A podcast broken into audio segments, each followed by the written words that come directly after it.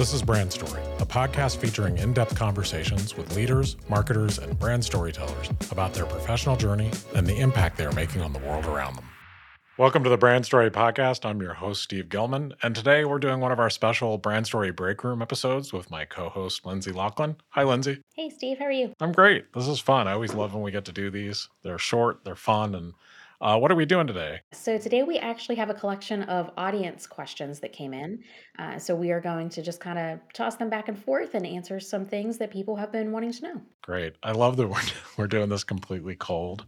I just brought up the questions and I'm looking at them. So, how about I ask you the first one since I haven't had a chance to think about this? Thanks, Steve. That seems fair, right? sure. Okay, great. Um, so, question one as different social media platforms evolve, come in and out of favor, how should marketers approach their social presence and decide which platforms to participate in? We get to ask this a lot. Yeah, this is a great question. Um, I think it's really easy to see a new platform launch and think that you need to be there right away, especially as it's getting a lot of buzz and everyone's talking about it. Um, but really, whether you have a marketing team of 50 people or a marketing team of one, you only have so much time in the day and so many resources. So you really have to be careful about where you put your energy. Um, so I think it's really important to not just jump on every new platform that launches, um, but really think about where your audience is. Where can you engage with them? Where are they spending their time? Um, and what platforms are best suited for your team and your brand? Right. So some that are maybe like TikTok, very heavily um, lean towards video you might not be able to consistently produce content for that. So just thinking about where your audience is and, and where you can best connect with and, and engage with them, I think is what's most important. Yeah, I agree with that. I think it's a a lot of times people rush into social platforms without thinking about what their strategy for the platform is. So then what they end up doing is just putting all the same content on all this all the platforms. And I don't really think that does a whole lot of good for a brand. You know, your content and the way you behave on Facebook is going to be really different than what you would do on TikTok. And you know, maybe you could have some community groups on Facebook. Maybe you can offer some kind of value uh, to your audience on TikTok. You're going to be have to, like you said, it's going to have to be video, but you're going to have to have a reason, a really good reason to be there, and a really clear value that you're adding to the conversation. So I think it's less about participation, like oh, I've got to get out there and participate in these social platforms or I'm going to miss out, and more about really asking yourself, how does my brand add value in this channel? And I think that, like, I've seen again and again a lot of participation and very little like reflection on what you're adding to a conversation or how you're going to, you know, not only engage with consumers, but how do you help them via a social platform? Right. Yeah. So yeah, it's a great question though, because I think I've I've seen so many brands just jump in and all of a sudden they're on five social platforms and they can't maintain them all, but they kind of feel like they have to. Right. So you get this sort of like very lame, very wide presence. So for this next one, Steve, um, people are curious. What are some ways that marketers can distinguish their brand's voice and personality? Well, I it's a great question, you know, and I think people struggle with that. Um, first, I think first and foremost is stop trying to be all things to all people.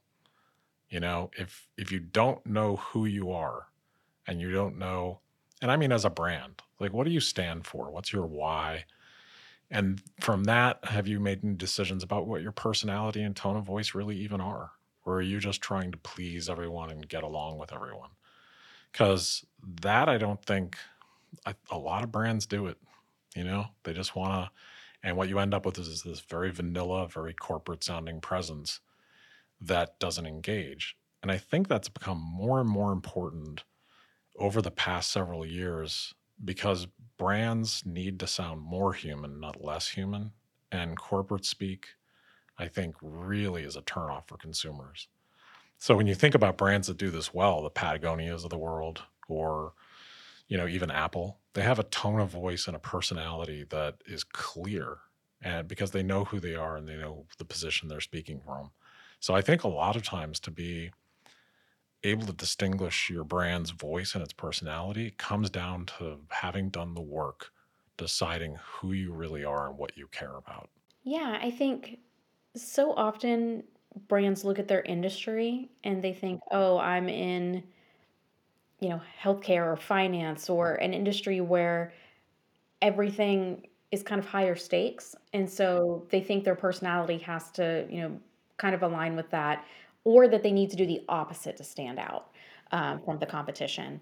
Um, and I, I think you made a really great point about it's just about being human. You know, think about what adjectives you would use to describe your brand personality if it were a person. Um, and then as you're looking at your brand voice and tone and um, creative designs and everything, how can you represent that in everything that you do? It's okay to use contractions when you write copy. Um, it doesn't have to be formal, but I, I think, you know, if, if you think about it as a pendulum or a scale, it doesn't have to be all the way at one end or another. You need to find kind of where you fit um, kind of on that scale. I agree. And I think when messaging is going out, you know, you have to trust the marketers and establish guidelines and all all the things you make sure that your brand messaging and marketing messages are safe and are on brand. But you know, when you start start writing copy by committee or having too many people look at copy, it's going to come out like it came out from a committee and no one's going to respond to it. So, making sure you get the human in your messaging and your brand voice, I think is very important. You know, so asking yourself, my brand is what kind of person and how does that kind of person relate to the world? What do they care about? What are they passionate about? You know what are they against? And all those things i think really matter and help you form your voice and personality. Yeah, absolutely. all right i like this question. Um, let me get, ask you this one. This is cool. So what piece of advice would you give small businesses that are trying to jumpstart or refresh their brand or their marketing efforts and they might not have the resources of a bigger team?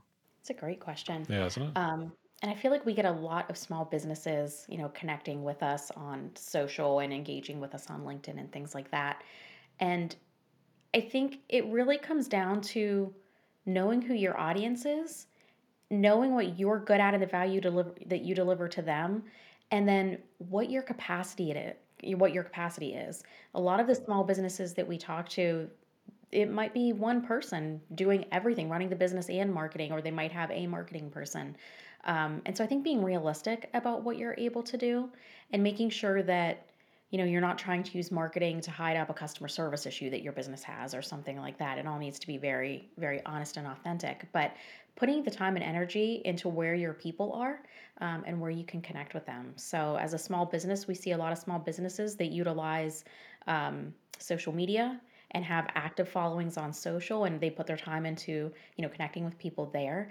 Um, getting involved with you know if you're a, a small downtown business or um, you know that, that might have a, a business organization or your chamber of commerce a lot of times there's opportunities there to connect with other businesses and to partner on activities where they try to bring people you know to your town or things like that and get them out shopping. And um, so i think just looking for those opportunities to really embrace who you are as a business um, and then connect with your audience. Yeah, and I'd say, you know, if you're trying to refresh your brand or you're trying to jumpstart your marketing, i think one of the biggest things for a small business is to, I think it's easy to lose your perspective. So I think, you know, if you don't fall in love with your product or your services and just think they're the best and all you do is talk about you and the cool thing you do, I think what you really have to do is, do you really want to refresh something? You have to take it from a different perspective. And I think that perspective is what problem are you solving for people? How do that's you help them? You know? Because I think what happens is it's really easy in a small business because you're you love what you do, uh, hopefully. You care about it. So you're probably going to be a broken record, you know? So try not talking about yourself and try talking and telling stories from your audience's point of view and see what happens. Because I, I think when brands do that, great things happen. absolutely and that's a great point Yeah. This is fun. We got another one? Yeah. So our next question from the audience is what's a common challenge that you see in the industry and how would you approach it? Oh, wow. I think our audience had their coffee. Yeah, I think so too. These are good questions. Oh, man. A problem in the industry, I got to say, is proof point overload. You know, just just beating consumers over the head with your benefits and features and value proposition. You know, like I think that is a problem in the industry where we forget how people buy, you know, and we think we're going to convince them with our features and benefits. And then we just hammer them with proof points. You know, you and I have said it a bunch. I think it's come up on this podcast a whole bunch, but man, I could just say this over and over and over again. Everyone buys emotionally. they do not buy logically. So if you're selling with logic first, it's not going to work. Or at least if it does work, it's not going to work as well. So I think that's a big problem in the industry. You would think it wouldn't be because I'm not, what I'm saying isn't exactly groundbreaking, but it really is a problem. I'm not sure why. Yeah, no, that's a good one. Yeah. So what do you think? I think something that our industry sometimes misses is I feel like there's so much emphasis put into trying to get in front of people when they're in kind of the decision making phase, kind of right before, you know, time of purchase. But then there's not a whole lot of attention given to the time period leading up to that. So, kind of inspiring that whole consumer journey to begin with. And then after the purchase, you know, nurturing them as a customer and creating a loyalty loop with them.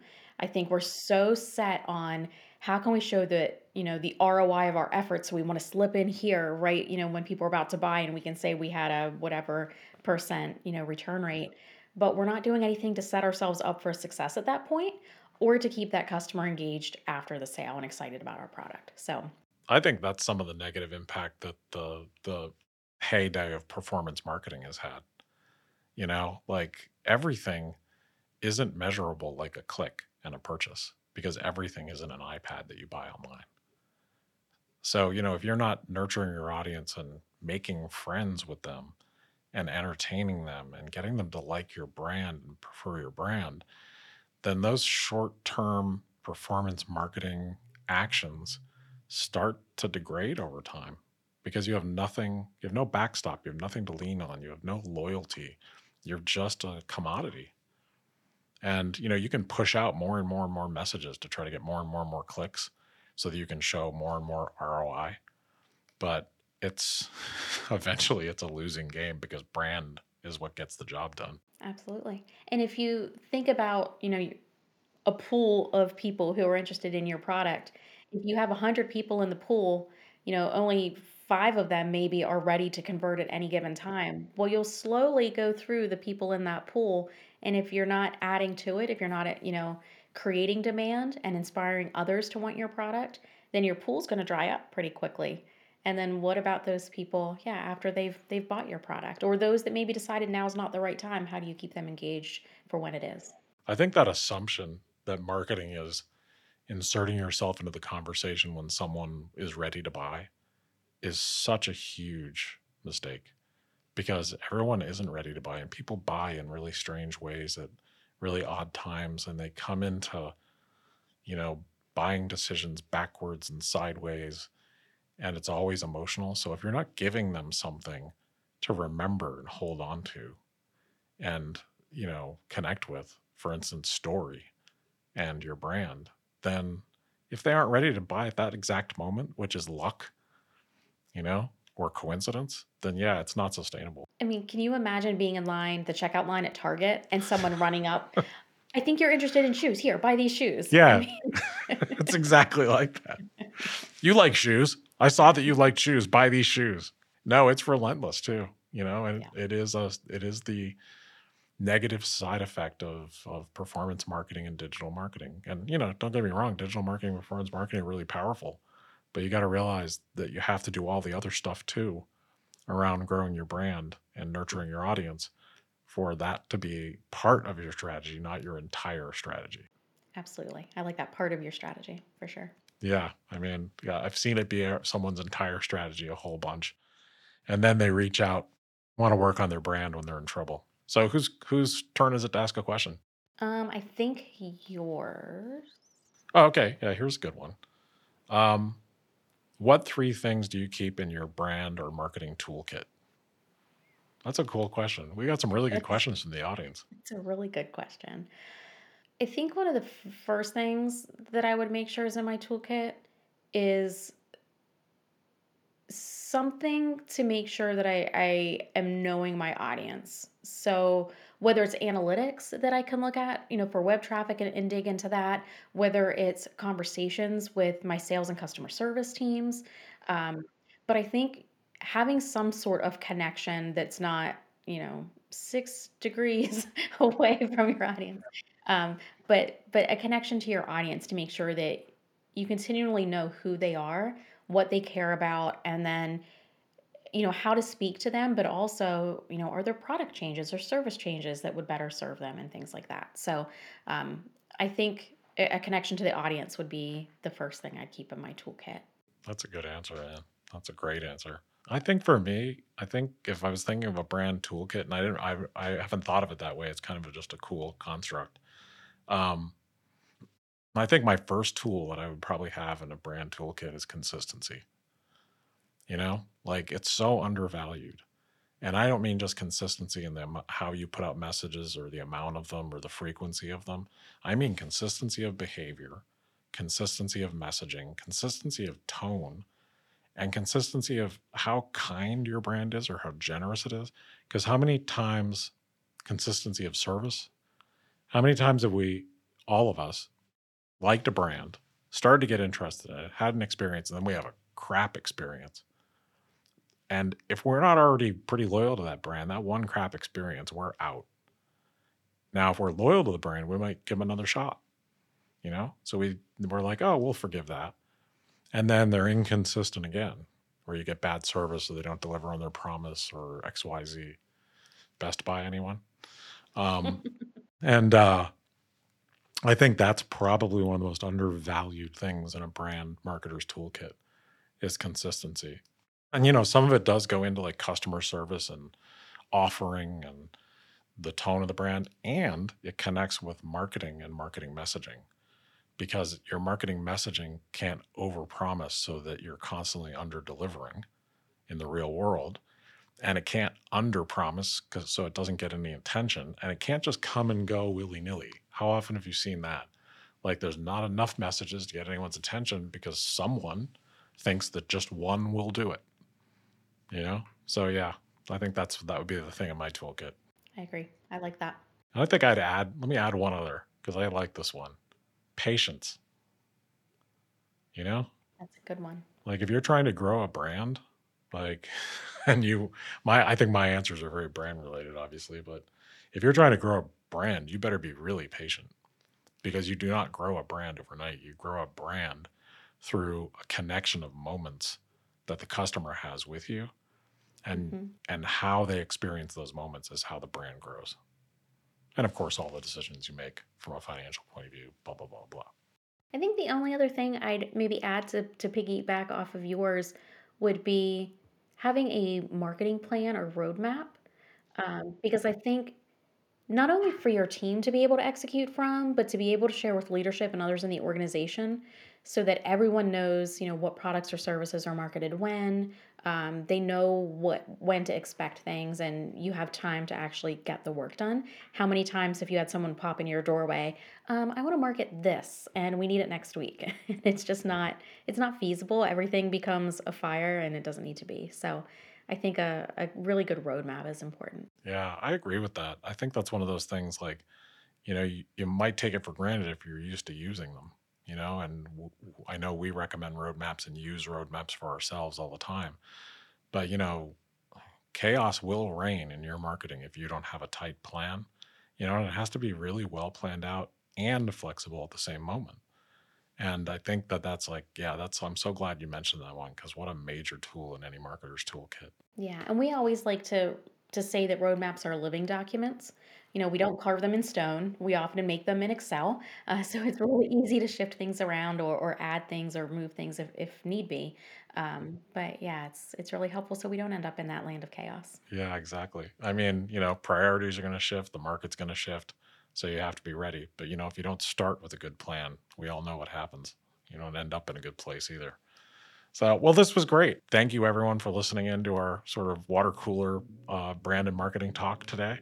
Uh, we really love doing these break room episodes. And uh, Lindsey, do you have any parting words? I would just say if you have questions you'd like us to answer in another episode, feel free to reach out to us or connect with us on LinkedIn um, and let us know. We're happy to answer other questions. Yeah, we love these questions, so keep them coming, you guys. And thanks for listening. Appreciate it. Want to hear more inspiring stories? Subscribe on your preferred podcast app so you don't miss an episode. And if you like what we're doing, please rate, review, and share.